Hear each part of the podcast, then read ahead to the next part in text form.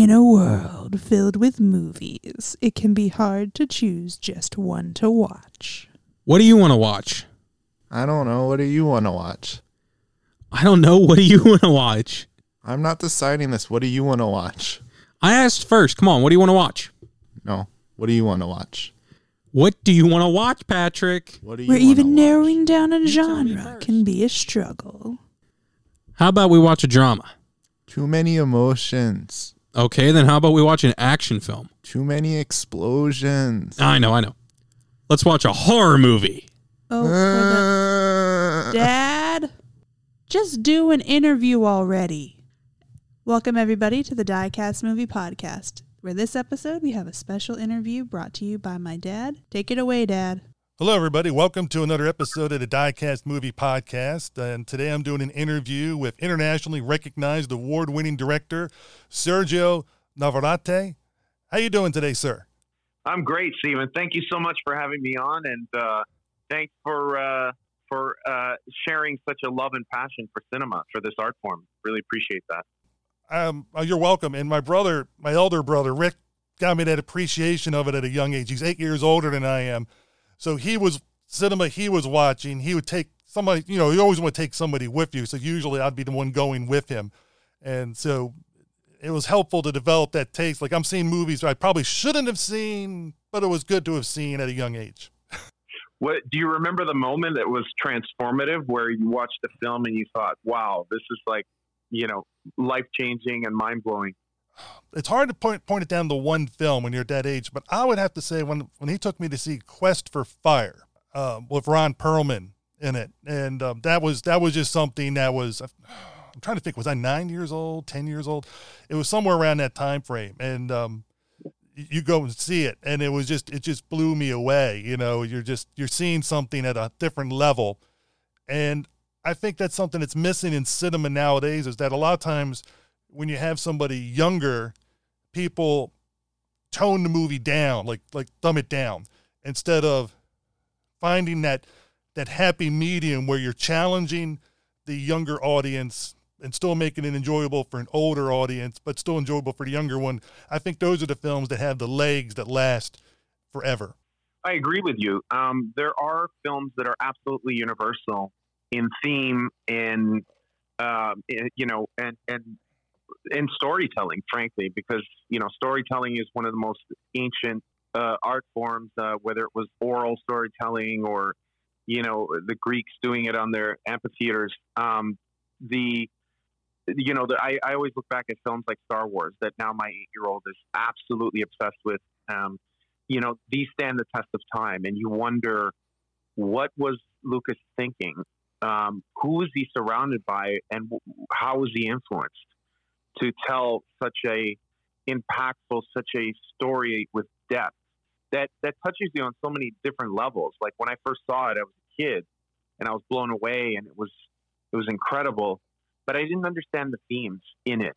You know, the yin and yang, some of those kind of pointing at, at Buddhist philosophy or or you know the the good versus evil and how there's a little bit of good and evil in all of us and it's about making choices and all of that you know there's very complex uh, complicated themes that that you know when i hear interviews with lucas now it, it really resonates and hits home and and uh, i think some of that comes with age and emotional maturity for sure and experience but yeah it's just such a powerful medium and um and those stories are, are you know stand the test of time like i said so Oh, I agree. And I think with Star Wars, using that as an example, that's a film where an eight year old sees it. They're just looking at it for the fun ride. And then when, the, when you see it when you're a parent, you're able to still enjoy the fun ride, but now you're seeing other layers and so on. And, it- so it has something you can, when you, when you repeat watch it, you can see different aspects to it. Yeah, it's interesting. My son also pointed out and, and referred to the fact that, you know, this idea of the magic that exists in the world and how our mindset can often affect our reality. And to, you know, we all have the ability to go to the dark side. And I think he, even at his age, was able to get that, which is really powerful. Oh, I know, and I think that's why why Lucas's films is standing the test of time. You know, I mean, the whole tri- the whole original trilogy.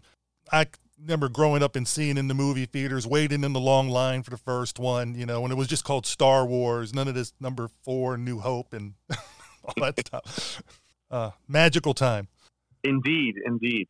Now, for you to reverse that question, what was a film that you saw or films uh, that you saw that made you think about, hey, this is something I want to do. I want to be a, a filmmaker or drew that interest into you to look into that field more? Yeah, I think there were several. Um, just trying to think back, everything from Clint Eastwood, like my, my uncle who was from Italy, lived with us for a while when he was very young, and he would play, you know, Beatle records on vinyl and watch, you know, Clint Eastwood movies. And so I was exposed to that v- from a very young age. And then, you know, he also was obsessed with Star Trek. So I, uh, I had a lot of exposure to that as well. And then, you know, there was Italian films growing up that were very comforting for my parents who, you know, obviously Italian was their first language and leaving Italy was probably very difficult for them, leaving their family behind and everything they knew and moving to a new place that had completely different, uh, you know, cultural nuances and, and things that they just weren't used to, um, not to mention the weather. So I think going to the local Italian cinema that was located in Toronto had a big impact on me as well. And it sort of connected me to something, you know, a lineage of something, a culture and a heritage that I was very much connected to and a part of. And then, and then there were films like, you know, Star Wars and E.T. and, and then later on, even films like Dumb and Dumber, you know, the, the, the impact that that movie had on me was this, I've never been in a space, a physical space with 300 people laughing from the first five minutes to the end in unison. And that communal joy um, and experience was something I never, I, I, I did not take that for granted. I, I realized at that moment that, you know, the magic of cinema and the, the, the powerful effect it could have on people. And uh, and when I met Lauren Holly many years later, that's all I could talk about is how, how Dumb and Dumber was so I mean, it's hard to do that. It sounds silly, but like it's really challenging to make a comedy that works. That's so ridiculous, so outlandish, and but funny. And um, and then I had the privilege of working with her on the Cuban, which was uh, which was thrilling. And comedy, as you said, is such a tough thing because everybody's humor is so different, and what you can laugh at and find great, I might be like, eh, and vice versa. And it's it's hard to have a comedy where it suddenly just hits the mindset of the, everybody at the same time and just and everybody just goes crazy for it. Yeah, it's uh, yeah. I did a comedy called "The Colossal Failure of the Modern Relationship," and um, yeah, I really got to appreciate the that art form. This is like comedy. It's it's all about timing and the way things land, and and also depending on you know how it's edited. That that also has an effect on whether something's funny or not yeah, hats off to people that do that well. It's uh, it's definitely an incredible skill set to have. And I think I think it's even tougher for people that are known to be funny. So when you go to them, you're already expecting you know you're going to laugh. So they better bring the goods. And I think sometimes you have it better when you when you're hitting people and you're blindsiding them because you're coming from nowhere. And, and then you're just like, wow, that person, I never knew they were that funny or, that, or, or whatever. But the people forget that they're actors and if actor if they're good actors they're giving good material and with good directing and good editing and so on as you said have a great performance. But timing is everything. Not every actor has that impeccable timing.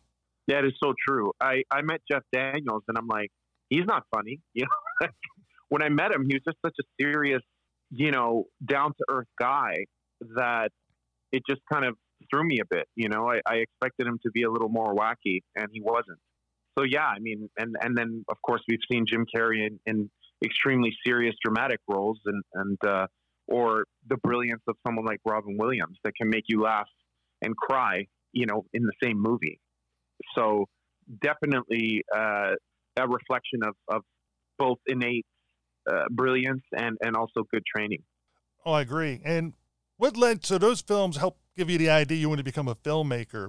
Growing up, if I remember hearing correctly, you, you didn't exactly have your parents' um, full support in going into this type of field.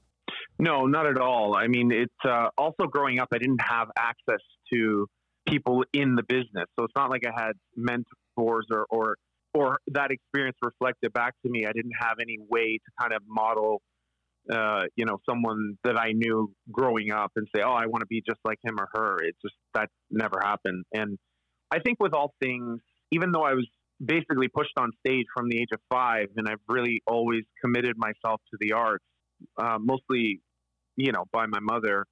Um, there was a strong, I guess, encouragement to pursue education and, you know, go to law school and get a real job. You know, my dad had certain work ethics and values, and I think growing up in an immig- immigrant household, um, that was important to them, and that's how we would assimilate and stand out and, and be successful is by getting educated and pursuing a career, a professional career, which, you know, everyone has different definitions for that. But I think for them, it was like be a doctor, be a lawyer, be a teacher, you know, uh, the typical things.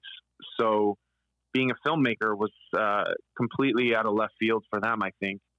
But for me, it was home. It, it incorporated all the things that I loved so much, uh, including music and uh, theater and you know uh, the wardrobe. I, I enjoy fashion. I enjoy you know the the art and craft of acting. It's something that I studied deliberately so I can understand it a little better uh, when going into situations where I'm directing actors. You know, it it, um, it wasn't until I met a director, quote unquote, a director, a guy who had made a movie, that I really thought, wow, this is possible. And like many people, you think you can only make movies in Hollywood. I didn't realize you can make movies anywhere, and there's a whole industry out there outside of Hollywood that uh, allows us to make films and tell our stories.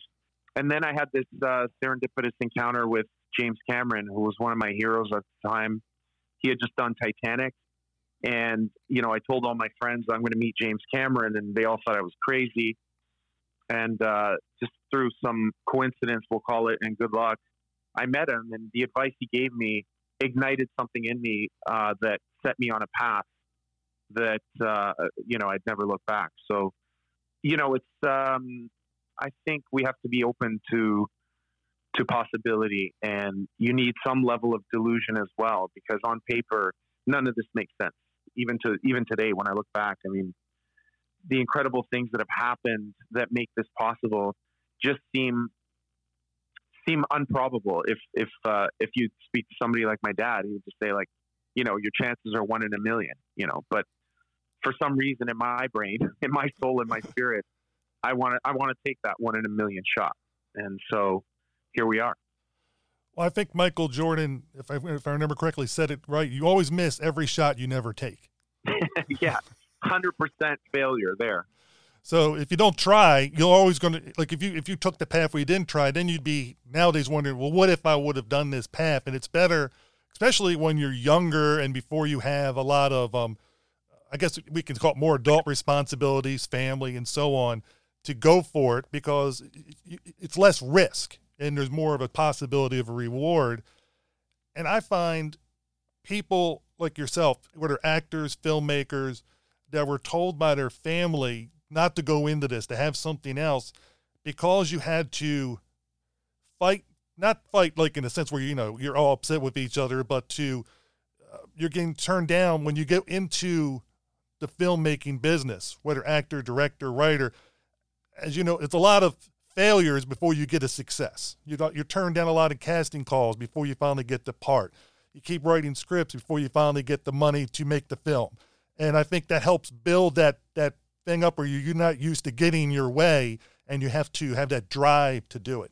Yeah, I think it depends on your belief system. I, I um I don't see them as failures. I see I see the journey as steps and there's often a tendency to want to skip steps and that's when I mentor emerging filmmakers and artists. I say, you know, you cannot skip the steps. Like you literally have to, and if you try to skip a step, life will knock you down so that you, you know, uh, climb that step one more time. And um, and it's really, I think some of it is destiny. You know, like doors close for a certain reason, so that it could lead you to another door that you're meant to be at. And I've certainly seen that so many times in my life. When one door closed, another one opened, and it led me on a certain path. so as much as as you know we believe we're in control and we have free will, I think some of it is predetermined, and it's our job to get out of the way and tune out a lot of the negative chatter that we have in our brains that is really just conditioning and allow the flow of that to happen. And it's not just making movies; it's all things in life, and um, it's a constant learning. And you know, you're you're gonna face challenges regardless. Um, you know, we all go into making a film thinking everything's going to be exactly the way we have it in our head and you know align with our vision and then it rains that day or you know uh, an actor gets sick or whatever. There's a million things that could go quote unquote wrong. But um, eventually there's this magic that happens where everything clicks into place and everything comes together. And, and certainly i've seen that happen many many times. So well, our household has a love for theater. My daughter graduated with a theater degree in production, and my son has acted in theater and um, and did a little a movie project here for um, uh, one of the health organizations. Heroin still kills, so he was in that. And my youngest son doesn't care to get into any of that at all, which is fine. But all three of them, I will always tell them look for opportunities, and when you see the opportunity go for it. Talk to somebody. You know, you never know what interesting people you're going to meet and where that could lead to. My younger son, when he got his Eagle Scout, was sharing that uh, with the other guys in the troop, saying that you should, when you see that, when you go to somebody, if you're waiting in the line, talk to the people around you in the line because you never know what their stories are going to be like. And I think with filmmakers, you get to you get to take some stories and put them up there, but a lot of those stories you developed were from talking to people around you and learning from them and finding out everybody's interesting and but most people don't take the time to learn about other people. It's true. You learn a lot more by listening um, and you know people that know me in my inner circle know that when i hop into an uber it's going to be an hour long conversation about their life and where they're from and you know their their experiences and et cetera, et cetera. And it's genuine. And you know, I often don't tell them what I do because that doesn't matter. Um, and it doesn't come from a place of like, you know, tell my story because my life is so significant because uh, that happens as well. But it's more just a leading life with an open heart and a curiosity to learn and grow. And that's why I got into this business is to it's a window into the world. You learn about different cultures and people and history. And um, every film that I take on, I learn something. And if I don't learn anything, then there's really no desire for me to, to do it. And and also the impact piece is important. I mean, we're we're here, you know, on this earth. You know, a million circumstances had to happen to bring us into life and then to, to sustain this life so, you know, uh, why not make art that actually has a positive impact? And I think that's important. Oh, I agree. And one of the things I noticed with your films, and, and I've watched quite a few of them that I was able to get a hold of, you know, through streaming or, or video on demand, whatever the case called for. A common thing is you talk about these different stories and different things that could have gone one way or another way, but none of your films are preachy and I, I, find some films where they'll talk about a certain whether cultural significance, relationship significance, or something, and they'll get a little heavy-handed with the message. Is what I mean by preaching, instead of just trusting the audience to discern what you're giving them. Yeah, I, I, that was one of the comments when we premiered it in LA, which was a, an incredible experience. Um, was that you know the the Afghan nurse and the Cuban musician it all felt organic and natural. And we come by it honestly because that's, you know, growing up in a multicultural city, um, you know, that, that experience is very familiar to us. So, um, so yeah, it's, it's having a message is important, but, uh, you certainly don't want to do it in a, in a heavy handed way or, or, you know, soapbox. It's, you want to do it through, through the life of a character, through dialogue, through experience, and there's a an old adage that says "show don't tell," and um, you know we're striving to do that more and more as our, our films and our careers evolve. It's just you know, I, I you know the, whenever I see a movie that has almost no dialogue, I'm always in awe of that. It's, you know, there's a visual language, and uh, a toolbox that we draw from that is powerful. And when used correctly, it can really affect people emotionally. So I really get excited about that. And I'll say you did a short, a four minute short, The Fortune Cookie, which um, epitomizes that perfectly. No dialogue at all. And the acting and the filming with the music told you everything you needed to know what was going on.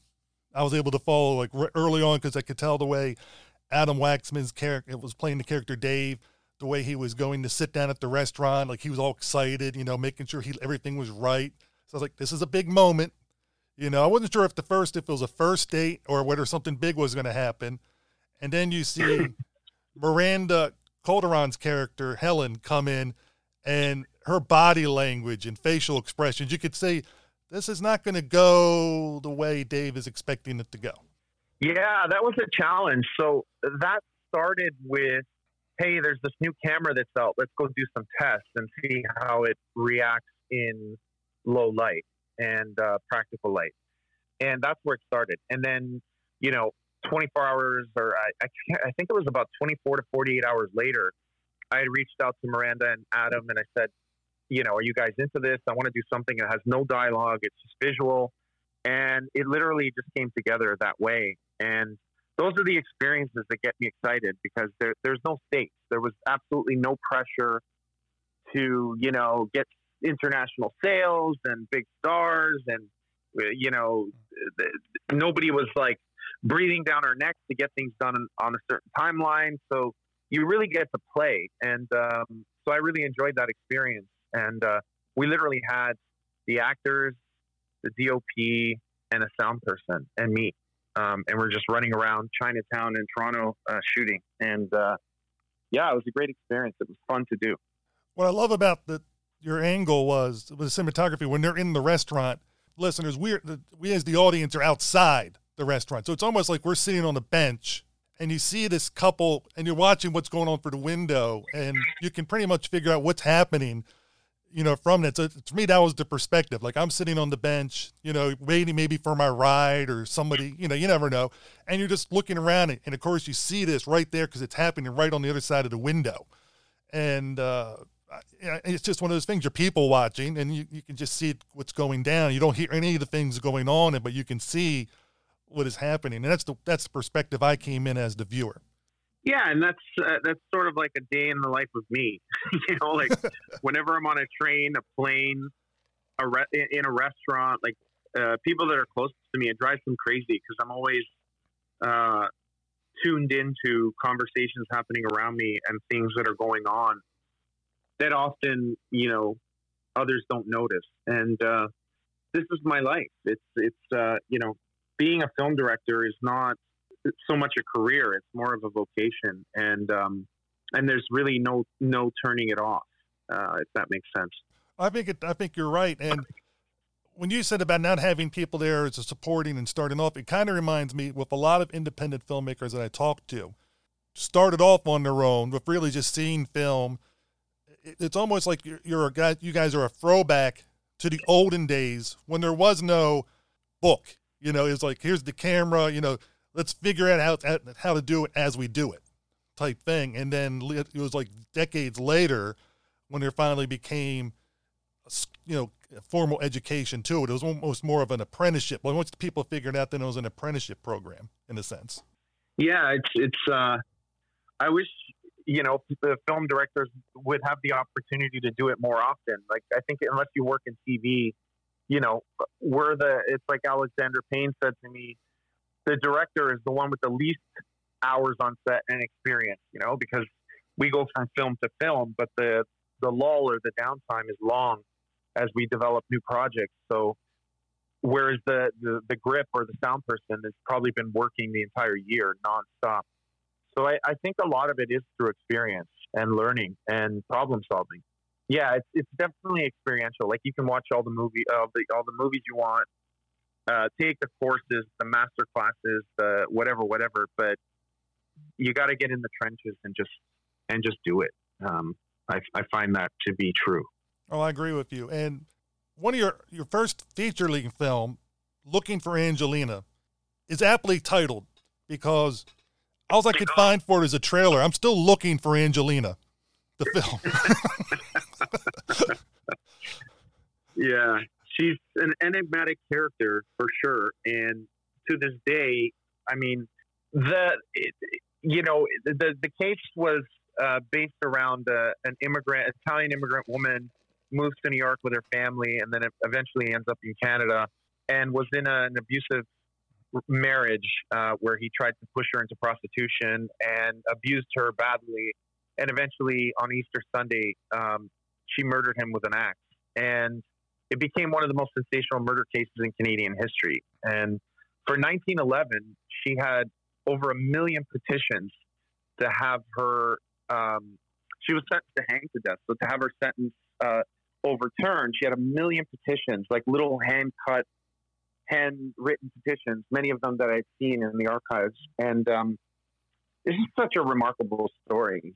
So yeah, even after making the film, uh, we did a year and a half research, meeting anyone who knew anything about it. Um, we still haven't met anybody from from the family, and for a long time we didn't know where she w- she was even buried. Uh, that came out later, but uh, yeah, it was uh, it was an incredible story, and it was literally funded as a documentary.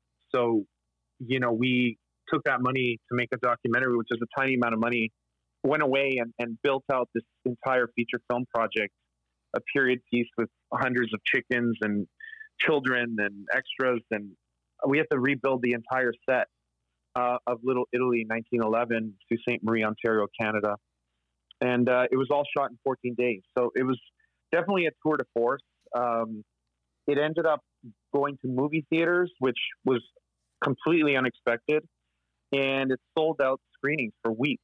So it was a bit of an anomaly, and I think that's due to the fact that it's it's highly sensational. It's it's an emotional journey, and it touches people in different ways, whether they have direct experience with domestic violence or whether they resonate with the, the racial part of it um, or just the, the immigrant experience in general. And so, it, yeah, it was a, it was for my first film. It was a, a very intense uh, you know, experience. But when you don't know anything, it affords you the opportunity to do the unthinkable, and that's what happened. And and for listeners that don't know the story, I was able to find like a, a thing on YouTube talking about the historical aspect of her past. When you say abusive relationship, you're you're putting it mildly because, from what I understand, he stabbed her in one incident like what five or six times, and where she had to be hospitalized for a couple of weeks and he was let go by the judge to go back to work because they they figured he had to support the family. That's right. Yeah, I mean the, the the the legal system was not kind to her. The fact that she was a woman, the fact that she was an immigrant, you know, there were many reasons. There was no they couldn't there was no precedent for for the you know provocation as an argument. Yeah, so they just threw the book at her and they really wanted to make an example of her.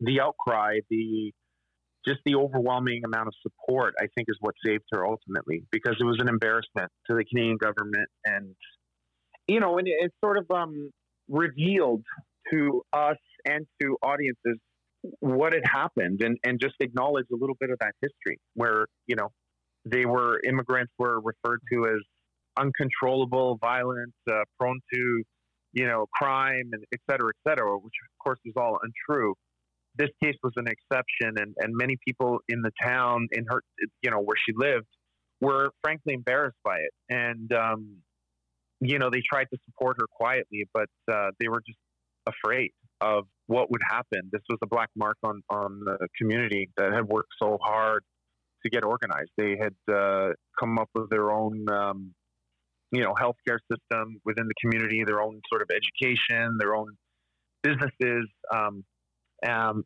but you know, this one individual fell through the cracks, and for whatever reason, I mean, we tried to explore the male character as well to give him more depth, and I think it works. I mean, it's it, there's a breakdown there. There's mental illness. There's substance abuse. He was drinking. He he got in with the wrong crowds, uh, doing the wrong things, and then he started to spiral.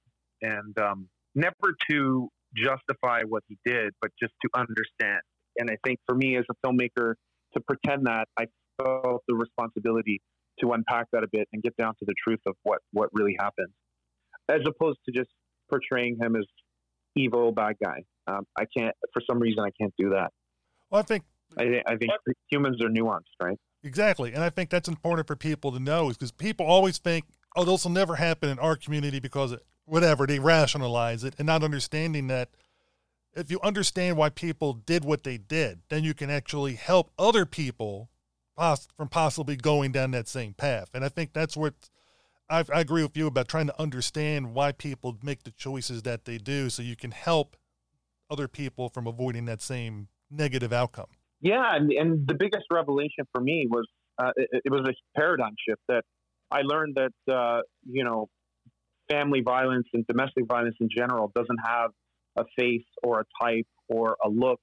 You know, it could happen anywhere. And I, you know, we've had we had hundreds of screenings, public screenings, where people would stand up and say, "I was married to the chief of police, and he was abusive to me," or "I was married to a prominent lawyer, and he was abusive," or you know, like it was story after story after story, and um, you know, the whole social action campaign that went alongside the release of the film, I'm really proud of because it was then that it sort of like crystallized this idea that we can make change in the world through this media. Uh, this is more than just selling overpriced popcorn or just sheer entertainment. This is a, a powerful art form that, if utilized in the right way, could actually affect change. And that, that for me was was uh, exciting. And and to me, the, the the the weird thing is, if she would not have been pregnant at the time the trial was going on and had her hanging delayed because they wanted her to go through the, the pregnancy, yeah. it probably would have been done before any of this letter writing campaign and any of the um, media that was running with it could have done anything to change the outcome. And we, we probably never would have known anything about it. It would have been a footnote because it wouldn't have had that international recognition. That is true. That is absolutely true. And um, and you know, it's it's just the whole thing was heartbreaking. Um, but what it did is it, it gave us the opportunity to learn about our history because I think many times Canadians suffer from an identity crisis. You know, I, I came, I grew up in an immigrant household, um, didn't quite fit into Canadian culture because I couldn't define it. I didn't know what it was. And I felt there was some truth there that they needed to be uncovered. And I really believe that in order to not fragment as, as a society or as a as a person, you have to acknowledge all your parts and and heal. And uh, I don't think that healing really ever happened, at least for me. So to to see a story that was like that could have been that could have been me. It could have been my family or my neighbor or whatever. It, you know, it was so close to home. I think that was that was uh, very moving and also learning the presence of the KKK in Canada. That's something, you know, we often, you know, say, well, that that never happened here. That was only, you know, in the U.S. in the Deep South. That's we're Canadian. That you know, that would never happen here, and it did happen. They burned crosses in Little Italy um, at the at, you know early 1900s. The Italians got together and basically ran them out, and they never came back. But um, but I had met people that were descendants of. I met a granddaughter of a KKK member, and those are the stories that reflect back to us who we are as as people, as a society. We're collectively all a part of this history as Canadians. So uh, it was just for me, it was invaluable, and uh, and often when I tell these stories, Canadians just look at me with this blank face, like that can't be true, you know. Um, but it is. So that's uh, again the power of cinema. Oh, I agree, and I think that's what it's nice that you're able to bring a light to that so people realize because if, if, as we all know, if you forget your past, then things can be repeated again. And by, by making sure that people never forget about certain things, then they realize, okay, this is what this is why we do things what we're doing now, so we don't have a repeat of the past or circumstances. But it's, it's amazing how quickly the past can can bubble up and repeat and you know it's uh, something that we have to be cognizant of and, and very aware of. Um, you know, we're we're in a time now that's very complicated, and uh, for whatever reason, whether it's political or whether you know it's uh, you know civic health emergency action, whatever. Uh, you know, I'm starting to see censorship and and uh, and freedoms and liberties being compromised, and that is scary. Um, and I don't even know if if there's like a, a secret agenda or a plan or it's just happening by circumstance. But the, the fact of the matter is that there are certain people that, that right now in North America can't voice their opinions freely. So that to me is scary. Oh, I'll, I, just, I'll leave it at that. and I'll, I'll just say I agree with you, and I think we're focusing on movies, and I think I'll go with you. We'll, we'll just move off of that topic because, as you said, it is a hot button issue with. Um, with- and I think the only thing I'll say to it is, if people take time to discuss things with each other and understand where everybody's coming from and treat each other with more kindness, then people can understand points of view and then come to it and I and come to a conclusion of this is why people are doing that and this is why I'm doing this and then people can once you have that understanding you're less likely to have those riffs. Yeah. Well, it's um. I'll apply it to cinema because it, it is important. Um, it's important for artists to feel free to tell stories, and you know, over the years, I've met filmmakers from places like Iran and where where they don't feel free to tell their stories, and um, I think it's important for artists to to to be able to express freely and make the films that they want to make. I mean, it's once that freedom becomes curated and people start telling me you only have to make this kind of film, then for me the joy of it uh, is gone. You know, it's uh, right now sky's the limit in terms of the types of subject matter I can explore and characters and people and cultures. And I think that's the beauty of it is the fact that it allows us to to come together. And um, when I used to go to film festivals around the world, it was so exciting to sit across from a filmmaker from Turkey or, or wherever, and we don't speak the same language, but as soon as you know I bring up Fellini or, or Kubrick, they just light up, you know, and and uh, and I think that you know that is important is is really acknowledging how cinema does bring us together, and uh, and that's the beauty of it. I think that's the, the great thing about the creative arts. And kind of funny, I'm, this next movie I'm bringing up, it's almost like the title of it almost fits with what we were just talking about a little bit.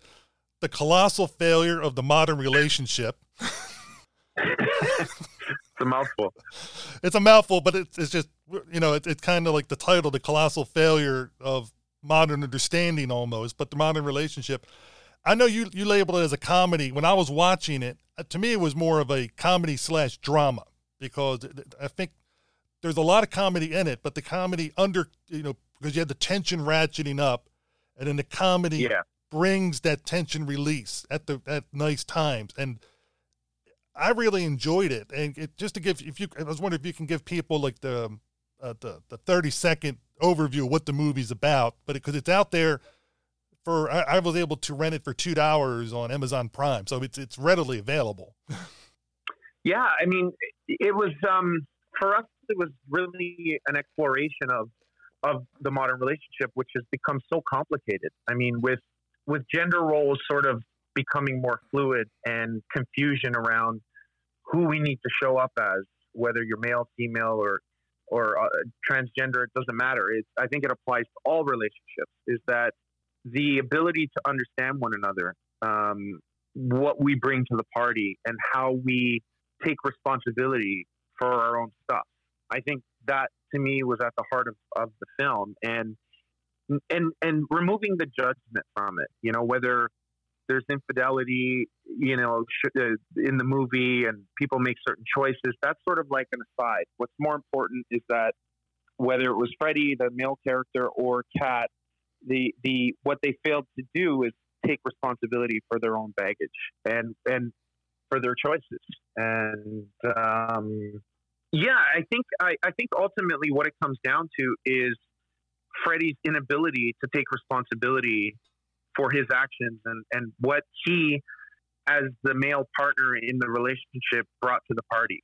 And um, it really examines, you know, how like gender plays a part in that in that in that specific relationship and and how there's confusion around that as well and um and it's just you know like i said it's it's really i think both parties failed to take responsibility for their actions. And even though kat at the end comes around and, and apologizes for for her actions, it's it's really I think by then the, the relationship is completely eroded, and um, and you know we were just curious at kind of uh, exploring the notion of the modern relationship and where are we and what does it mean nowadays? And how has it changed? Uh, as I said, our grandparents probably married for different reasons, and the criteria now and the expectation has become so high. There's a massive list of, you know, if this happens, then I will love you, and all these conditions that come along with it. Whereas our grandparents were just surviving. It was after the war, and you know, it's uh, my grandfather had a trucking company, and and my grandmother was a homemaker, and she was trying to, you know, run the household and raise the kids, and the the roles were very clear. There wasn't a lot of talk about fulfillment and you know falling in love and out of love and all this kind of stuff that we talk about nowadays.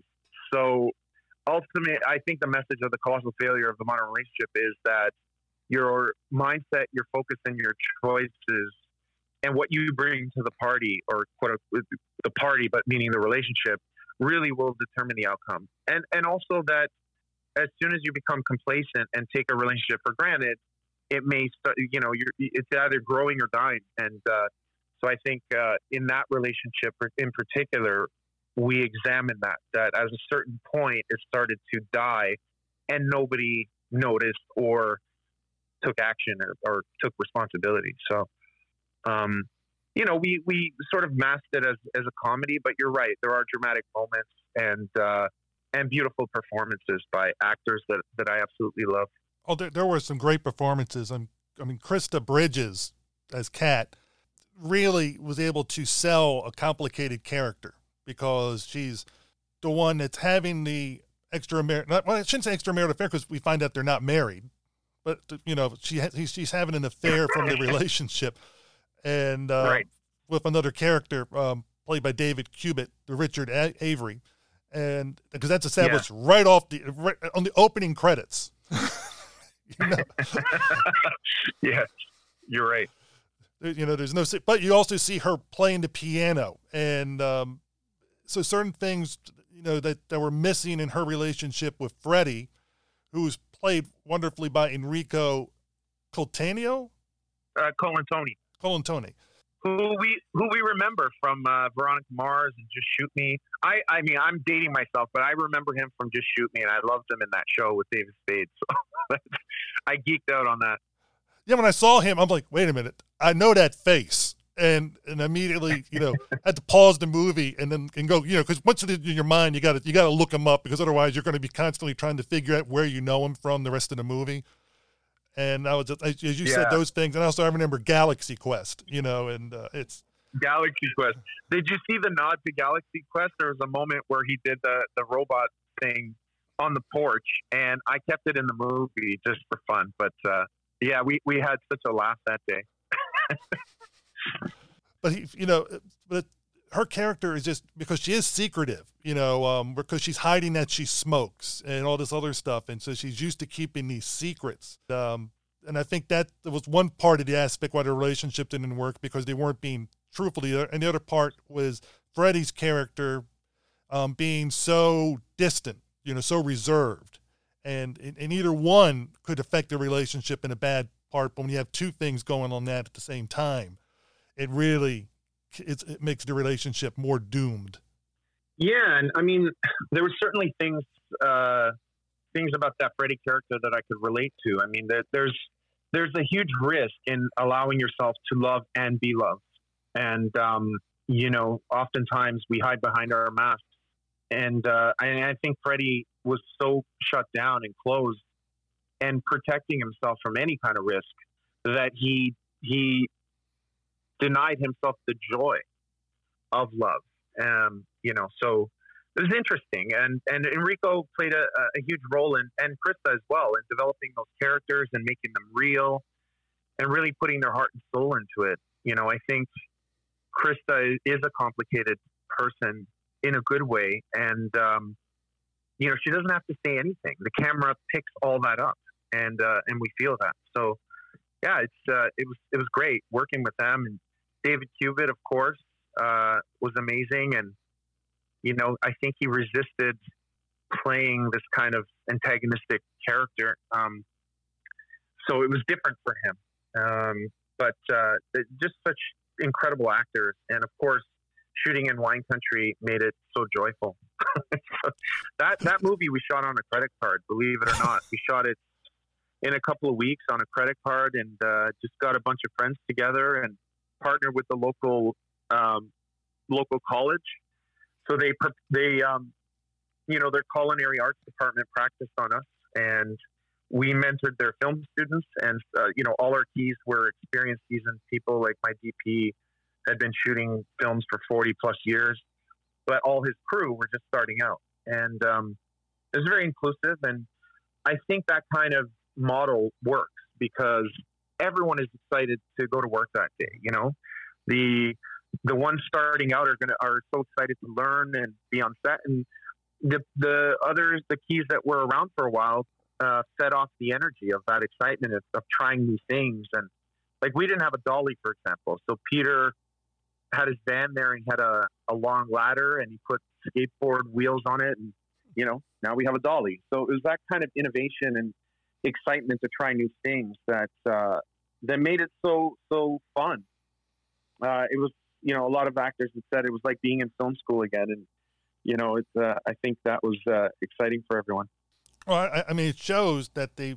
I I think for my thing, like the way they were all putting in great performances, and I think a lot of times you can tell it's a good set when you see the actors enjoying what they're doing, and and yes, there's there's parts that are very touching, you know, and there's also parts that are very humorous. I'm I'm never going to forget the um the massage scene. You know, that's just something that's with That you know, it's funny that um, a friend of mine. We were at dinner and she told me that story that that actually happened, something similar, and I just I couldn't help but use that in the movie and uh, and the way it was played by the actors too was hilarious. Like I had never laughed so hard in my life, and even watching the outtakes and I think we did that that scene about twelve times. So uh, it's just priceless uh, moments that that I'll remember forever.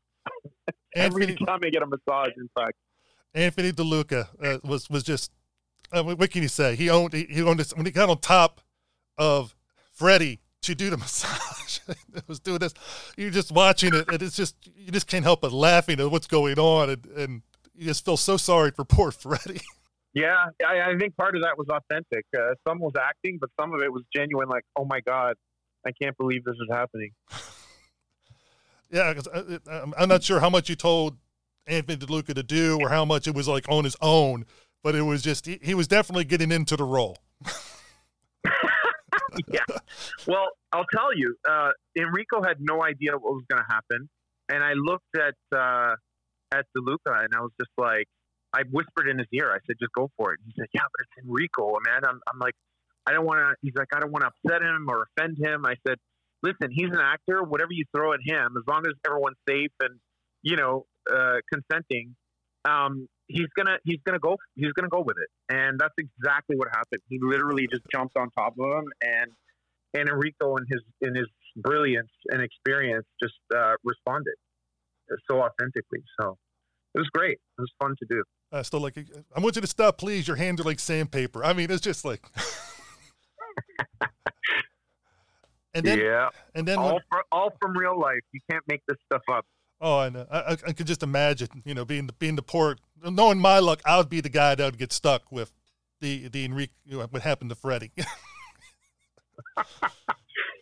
Yeah, same. now, the Cuban. I saw this because I was preparing to do an interview with Mr. Gossett, which I just did recently, and your your interview is going to come out the episode after his. So this is going to be coming out in the early in um, early to mid November. He told me when I met him at a convention when he agreed to the interview for later on. He said you have to watch the Cuban, and it's going to make you cry. And um, th- those Wow. those are the two things that he told me, you know, about it prior to me seeing it. And um, so I went into the Cuban expecting the emotional thing, and and yes, yes, it is it is tear jerky, but I used a different word when I was talking to him for the movie than he probably was thinking. And when I got done watching the movie, I thought it was beautiful. Thank No. you so much.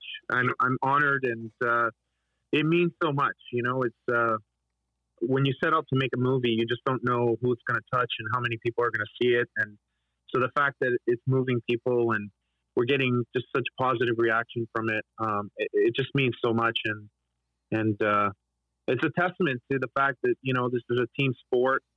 Um, you know, it's a collaborative art form, and we all came together with love and passion, and aligned with the same vision of the story that we wanted to tell. So everyone was there for the right reasons, and I think I think that shows. Well, I mean, for those that haven't seen it, this this is available on video on demand.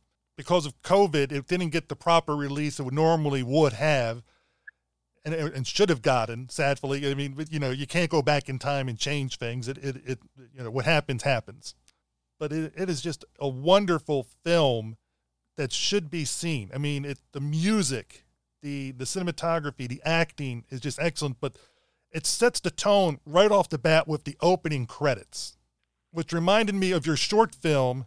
I'm not sure if I'm going to say this right, but In Plane Air 2. When I saw that one afterwards, I was like, oh, this is, you know, I wondered at that had any influence of you doing the opening credits for the Cuban this way. Um, I think there was a little bit of that, um, a little bit of Over a Small Cup of Coffee, which was my first film. And it uh, I really took my time with it. So the artist who hand painted uh, the opening was Peter Nally, who's a brilliant classically trained artist and VFX supervisor. And I reached out to him and I said, "Are you interested in working on this?" He said, "As long as you know there's no uh, strict like timeline, I'll work on it. You know between between my work and and other commitments." And um, he just sat there and hand painted everything. It was just so beautiful and then once we entered the nursing home, I, you know, I, I, I called it the ballet. Uh, it was really meant as a one take, and it, it really is to set the tone and bend time and really slow time down. Um, have us enter this kind of like muted, desaturated world of the mundane and and the sad, frankly. You know, being in a nursing home like that wouldn't be the way that I would want my life to end, you know, the final chapter of my life. So that's what I wanted to create. And hopefully, hopefully that's what comes across. Uh, because then once we enter the world of his imagination, you, you notice everything goes in, in full, you know, primary colors, uh, everything pops. And um, both auditorily, like by sound, uh, but also visually. And um, and the team did such a great job in helping me to execute that. And for those that haven't seen the Cuban, um, what would be a, if you can give a brief synopsis of it, so that way people would know what the movie's about, and you know, basically give give give your pitch for them to come put this on video on demand and play this movie because they should play. Absolutely. yeah. So the movie is about a young Afghan nurse um, who befriends this elderly gentleman in a nursing home. And through the course of the film and through their interactions, we discover that he was a one time famous Cuban musician and he has Alzheimer's. So they really connect on a heart level. It's an unlikely relationship. And I think what brings them together is their common story of, you know, being fish out of water, an immigrant in a new country, and uh, the feelings of isolation and just not being heard or understood. So they you know, they come together through music. She plays music to him, and as many people know now, scientists and doctors are studying the effect, the positive effects of music on the brain. Um, so he he starts off in this very catatonic state, and then slowly starts to come back to life. And you know, I've had the privilege of experience of seeing that, in, you know, play out right in front of me uh, through with Alzheimer's patients and, and people playing music that's familiar to them and how that impacts their lives. And it's just, it's incredible to see. Um, so to commit that to film, that that was uh, it was an amazing experience. And of course, once you you add in a living legend like Lou Gossett Jr. or Shohreh Aghdashloo, who's Oscar nominated for her work on House of Sand and Fog, these are you know, these are actors that I've always wanted to work with, and uh, they just bring such a a level, a depth um, that is, you know, his performance is so subtle and quite nonverbal, and uh, you know, he just deserves all the accolades. You know, we we eventually ran an Oscar nomination race, and um, it was you know, we were like the the the underdog of the year. Um, but uh, it really is a testament to his brilliance. He he really, the, you know, Mr. Gossett is a living legend. And he's definitely somebody that embodies the full kindness is the way to go about living life. And uh, he takes it so true to his heart. And you can just tell when he's portraying Luis Garcia, it's amazing how the film goes. And it, this happens early on, so I'm not spoiling anything for anybody, but his and Mina's relationship, I look at it in a ways that both of them are reawakened by music to what they're missing in life. And, you know, Luis Garcia, you know, obviously not having is starting to forget things and is just living out his days almost like it was a sentence, you know, like you, you you're not going to do anything except sit here and do that. And Mina reawakens that life in him to live, to enjoy what's going on. And then by doing that, that reawakens in her the joy she had in the past with music that she was putting aside for her pre med, focusing only on her studies because her aunt wants her to get it done. You know, get your studies done, get your studies done. Let's get this done quickly. And now knowing your past history, I can see there's a little bit of a um, projection possibly with Mina's characters and yours and your parents and the aunt. Yeah, uh, I looked at it like a solar system. You know, uh, at the core, at the center music, and then everything else orbited around that. And if you notice, even the Bono character was affected by music. Uh, you know, Mina's love interest, Chris, you know, has a connection to music and, and you know, plays on the guitar, which is all real, by the way. We, we recorded them on set practically, playing, singing, um, as much as we could. And, um, you know, it's, it's, it's amazing. I mean, music has always played a huge role in my life. So for me, it was it was a way of honoring that. And, um, you know, working with people like Hilario Duran, who's Grammy nominated pianist, originally from Cuba, but now living in Canada, you know, that was a dream come true. Those are collaborations that, you know, when you, when you're surrounded by, by excellence and brilliance and that level of, of commitment, um, it just brings your game up. And I often equate it to sports, you know, it's, uh, this is really a team sport and having the best players on your team just elevates your game, but also the overall experience. Because when someone like Lou Gossett Jr. shows up on set, he lights it up. And, you know, I would play music on set every day between takes and and he would come out dancing and singing no matter what was going on. You know, he, he just he just made sure that he made everyone's day a little bit better and acknowledged everybody along the way. So those are things that I remember about it, and um, and he had such an impact on my life uh, that uh, you know I'm forever grateful for that. Uh, uh, Mr. Gossett is just amazing, and um, I don't know if you knew or not, but he co-wrote the song "Handsome Johnny" with Richie Havens. Yeah, yeah, I did know that. I uh, when we when we were doing research for the film, I don't know how I came across this picture of him in the 60s with a guitar. And uh, that was really an inspiration that we I drew upon the whole the whole time. Like we had it you know as part of our package as we were visualizing and dreaming up the whole thing. It was uh, it was amazing to have that photo. But yeah I did know that uh, he had a musical background.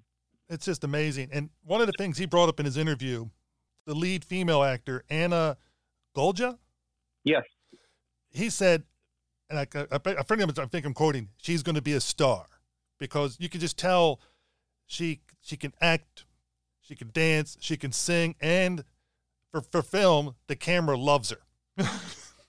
yeah, there there's some people that have that charisma, and uh, certainly she has the musical talent and the acting chops to to be great. And uh, you know, it's um, it was interesting seeing that raw talent uh, coupled with someone like Lou who has 60 plus years of experience and has worked with everyone, studied at the Actors Studio with Marilyn Monroe and Brando, and I mean, there's not a lot of people in the world today that can tell that story. So, so yeah, that that was it was thrilling, and of course, Ana is is a is a force, and uh, and really, that's where it started. That was one encounter that I had with her at an industry event uh, where we just expressed interest in working together. And I said, even if it's just a short film, low stakes, like let's just create something. And from that one conversation, it led to you know where we are today. So you just never know.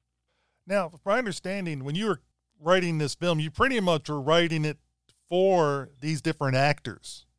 You know, so you, you had in your mind, which thankfully they all agreed to do it, because otherwise, I guess you would have been in a uh, a bind. But is that correct? It is correct. Uh, Alessandra Piccione wrote the script, uh, did a beautiful job writing it and and doing the research. And uh, yeah, I had I had uh, Mr. Gossett in mind from day one. I couldn't imagine anyone else in the role. Uh, the role of um, Bano, the aunt, Shohreh Aghdashloo, Um, Ana originally wasn't even supposed to be in the film because uh, originally it was a grandfather and grandson, and I changed that um, so that uh, so that she could play the lead. So that role was written for Ana, um, and she was a producer on it as well. And I'm just trying to think. Yeah, I mean, I just got super lucky that everybody I had envisioned said yes. You know, um, wasn't always easy. you know, like uh, to get an actor to commit sometimes takes takes some time and work, but and effort. But uh, yeah, everything just lined up with this film, and it just pulled us along like a bull. You know, um, I guess it was meant to be. Guess it wanted to be to be made. So um, yeah, it was one of those miracles that that definitely happens. And I'm glad that you know, in hindsight, because I'll never know what it'll look like the other way. But I'm glad you made the switch, you know, from the grandson grandfather aspect because I think that added extra dynamics because you're able to have two immigrant stories, and again, there's nothing preachy about this movie. It's just basically this. These are the stories, and I love the aunt's story because it's told so subtly, and without being, you know, like why she left you know Afghanistan and why she came to America and you know this kind of stuff and and why she is so protective of Mina and and and wanted to make sure she does things right. It's it, it was it was so nice to see how you did that with pictures and words said between characters that were just you know where it was there and you can put the things together but it wasn't like again you know um, forced upon you well, yeah, it's. Uh, I think someone like Shohreh Aghdashloo brings so much to that experience, to that character. That uh, I mean, we spent six months just trying to understand, you know, the the the subtleties and the the nuances of, of Afghan culture. Like, you know, I call it my Afghan family. We used to have many many dinners. Um, you know, where Shohreh would invite us over and we'd all have dinner together and just talk, talk through uh, all these things. And um, and some of that backstory she just brings brings out so beautifully. There's nothing obvious or, or heavy handed about it. it. You know, when she's sitting down on the couch and she's playing the record and she's drinking a glass of wine, it's incredible how the audience knows everything that's going on in her head, in her heart, and she doesn't have to say anything. And that's brilliant acting, you know? Mm-hmm. Um, you know, I, I just, I, I, I remember whispering one little thing in her ear and then she just went off and just delivered this beautiful performance. So that's, you know, that's what you get when you work with someone so brilliant. I mean, you were, you were blessed to have such brilliant actors, you know, in the movie and the material that was written for them worked hand in hand. You know, I mean, it was just how they were able to bring these characters to life. And again, I know I sound like a broken record for people, but you really should see this movie because we can't really talk too much about it without spoiling what happens. But it is just, Mr. Gossett did say, yes, you will cry. That's true. But I think it's it's it's beautiful how it shows. For me, life isn't just existing; life is worth living. Yes, yes, and that's the message, really. You know, it's um, it's an I it's an idealistic view at how we would all want to leave this world. You know, go out in a bang, and uh, and he was able to do it his way, regardless of what the system said, regardless of what the nursing home rules were. He broke all the rules and, and you know, he went out the way he wanted to go out. And that's a really beautiful idea. And ultimately, I think from what I've experienced at, at public screenings, is that people have a great time. They love the Afro Cuban jazz, the energy of it, the um, the colors, the the cinematography, all, all that plays into, you know, I, I, I believe it has a good balance of of fun. Um, the music certainly pays off, and the energy of Afro Cuban jazz and, and Cuban culture. I think that comes through. Um, and the life is bittersweet, and I think that's the nature of the Cuban.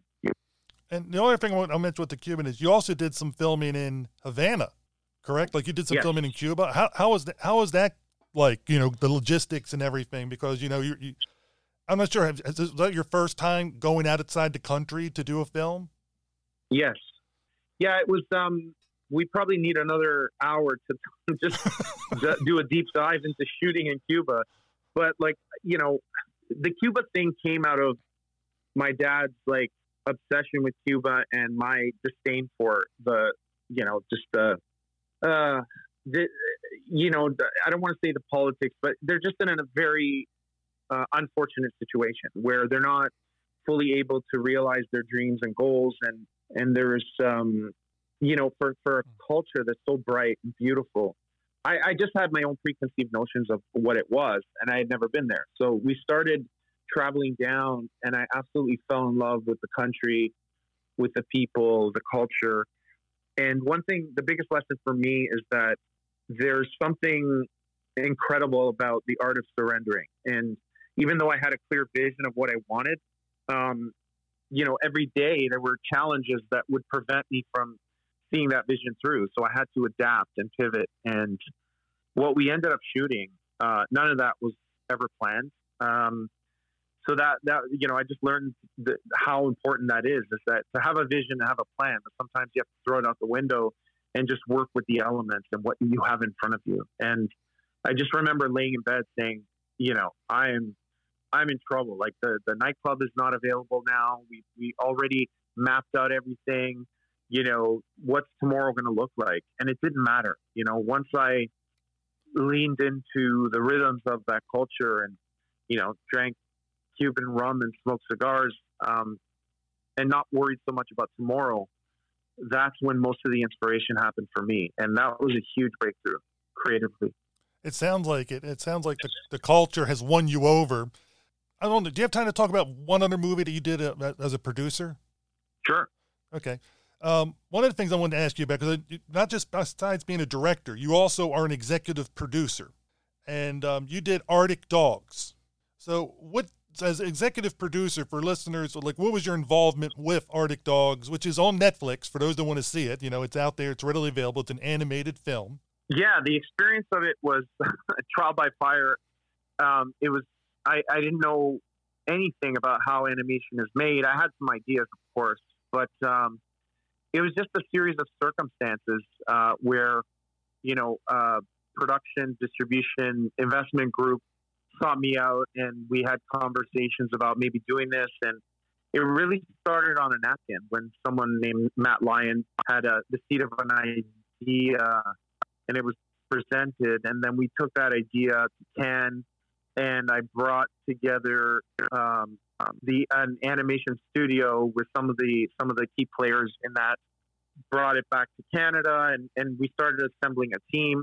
It was literally I had to learn everything from the ground up, and um, massive learning through that experience. But um, it was so gratifying because I knew the end goal was kids and families, and the um, the thesis really is is the story of acceptance and following your dreams. And you know to have worked in that capacity overseeing all aspects of production i was there throughout all of the casting process and and working with that level of talent working with the artists on the ground every day at the studio um, seeing it all come together course of four years very exciting and then fast forward, you know, in New York City on in Times Square, there's massive billboards promoting the movie. And when I was in LA, there were bus shelters and buses going by with a poster on it. And it was a different experience, and you know, I was so exhausted after that that I swore I'd never do it again. But uh, now,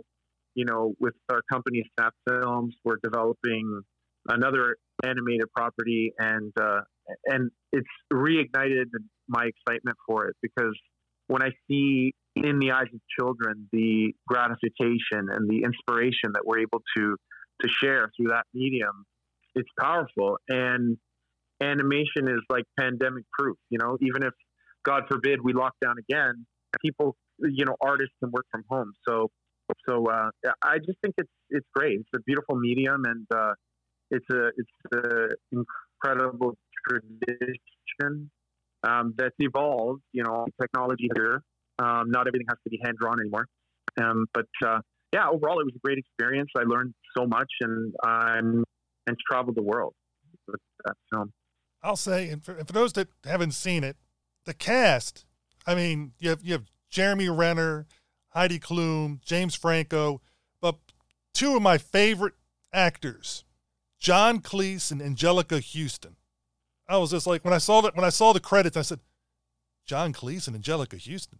This ought to be interesting. And, and I knew exactly who they were playing when they started to speak. I was just like, wow, that is that is just amazing that you're able to get John Cleese plays the villain, Otto von Walrus, and whoever wrote this must have been a um, Spider-Man fan with Doctor Octopus. That's all I can say. well, yeah, there's definitely nods different things that inspired us, and and yeah, definitely. Um, but yeah, that that level of talent is always interesting to watch, to experience. Uh, you know, Anjelica Huston is such a sweet soul, and you know, part of a, you know, just a part of cinematic history. Like she's just such an icon, and um, yeah, it, it was great chatting with her and talking about being half Italian, what that's like, and we had that connection. Um, and John Cleese uh, was so professional; he just brought so much to it and asked questions, and he was uh, he was a consummate professional, and that's you know um, yeah, there was there was those pinch me moments when you know I'd be at the studio and Alec Baldwin would call on the phone and you know talk to reception and then like there was those those moments. But that's the beauty of animation. Some of it, you know, like he was in the Hamptons and he just walked over to his local studio and we were all on Skype and uh, and we just did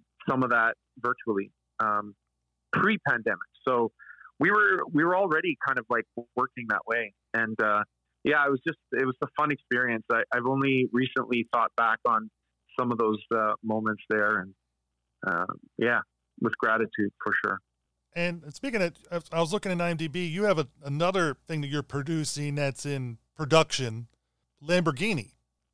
Yeah, that um, I'm not directly involved with that, but uh, yeah, I am on as one of the exec producers. That that was a long, a long story, but essentially, to, to give you the truncated version, um, I was invited to Italy to accept an award after looking for Angelina, and one of at the women Italian women in the world in Bologna, Italy, and they gave me an award. And one of the presenters was Tonino Lamborghini, who's Ferruccio's son, and he took pride. And anyway, he gave me a book that he wrote about his dad's life, and it was just incredible. It was the the you know, the ultimate underdog story. For me, it was Rocky, right? It was mm-hmm. guy comes out of the war with nothing and just builds this empire. It was like the embodiment of the American dream. And um, and then eventually, you know, once the uh, the group who's producing it took it on, it sort of took on a life of its own, and and it went in a different direction. And I wanted to, uh, you know, focus on my directing. So, um, so yeah, that's where it sort of uh, where it uh, where it sits now. But uh, it's a great story, and it's one that needs to be told. And I'm excited to uh, to see it all come together and see the final film. Well, when I saw the cast list, I was looking at it: Frank Grillo, uh, Maria Sorvino, um, Gabriel Byrne. I was just like, wait a minute. Already, you had me at Frank Grillo. you know, just being interested in the film, and and and also the story is just like well, so this will be interesting, you know, to go through. So I'm looking forward to it when it does come out. And um, but you said Snap Productions. You are Snap. It's it's, really it's S N A P. what what does the SNAP stand for? Do you know? Sergio Navarretta, Alessandra Piccione. So my partner Alessandra is a writer and producer, and we joined forces, and and now we uh, we develop. Uh, she writes. Uh, we produce together, and uh, yeah, it's really uh, creative hub. Um, you know, we're we've always been passionate about making socially conscious films that make an impact, and uh, you know, we've stayed true to that that original vision, and um, yeah, I'm excited for the future. You know, because there's so many different ways now to tell a story, whether it's limited series or feature film or kid series. So we, sort of have our hands in, in several pots, um, developing several different things. But uh, but yeah, I'm I'm totally excited for what's to come. Oh, I am too. And what what do you have? What do you can, what can you talk about that you're working on now as a director? Anything anything in uh, the hopper, so to speak?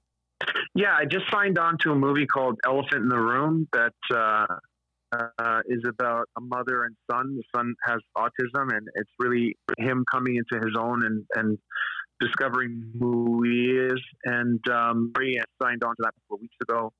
We optioned uh, a book uh, by a best-selling crime author, and it's another iconic Canadian figure um, that we're developing a series around.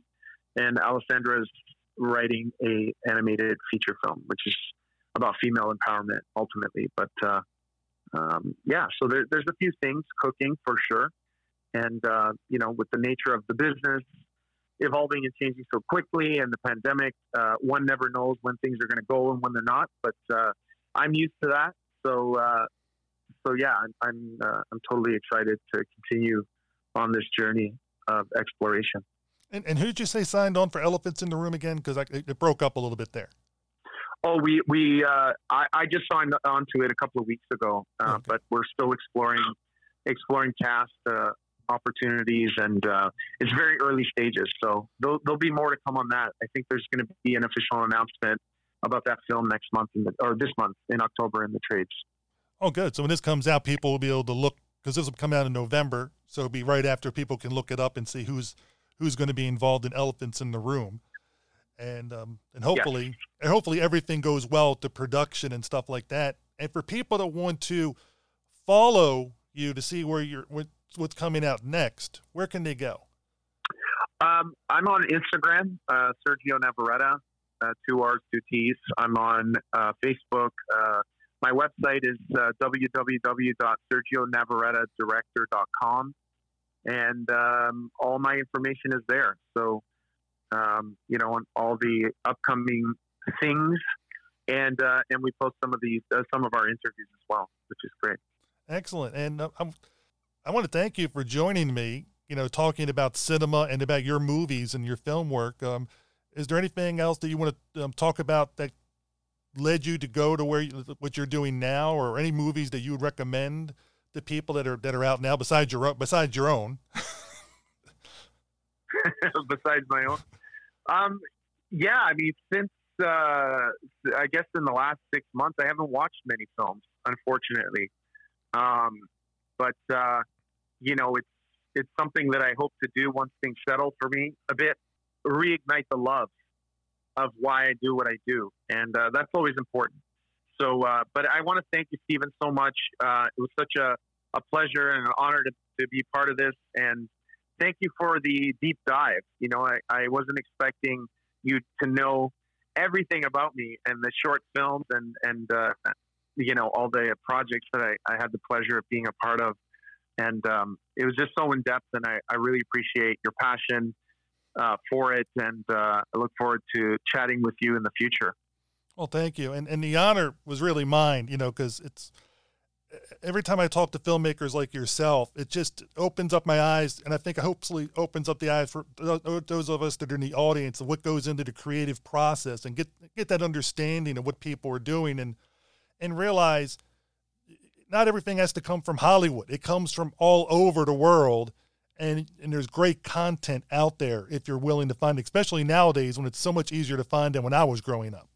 Absolutely, absolutely as the industry evolves and changes, storytelling will always be there, whether it's TikTok or or whatever, you know, it's it's it's all the same. We're we're moving people, we're sharing stories, and uh, and it's a privilege every day that I, I try not to ever take for granted. So I'm really I'm really grateful to to be a part of it, and and you know I thank people like you that are so passionate, and audiences that continue to want to see films.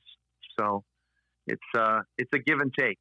Well, thank you again, and listeners, um, join us next episode. We'll either be doing a movie decided by the roll of a die, or another interview, or we'll be continuing our James Whale retrospective. And exit out of this, I'm going to play the trailer for the Cuban, so that way it gives you a little bit of a taste of the music that we were talking about. And like I said, go see the film. I recommend it. It's a good film to watch. His name is Luis, and he used to be this famous musician back in Cuba. He even played the Cotton Club. He played with Bauza, Machito, Dizzy Gillespie. And he told you all of this. Did you really play with all these people? Ladies and gentlemen, El Guitarista! All this nonsense.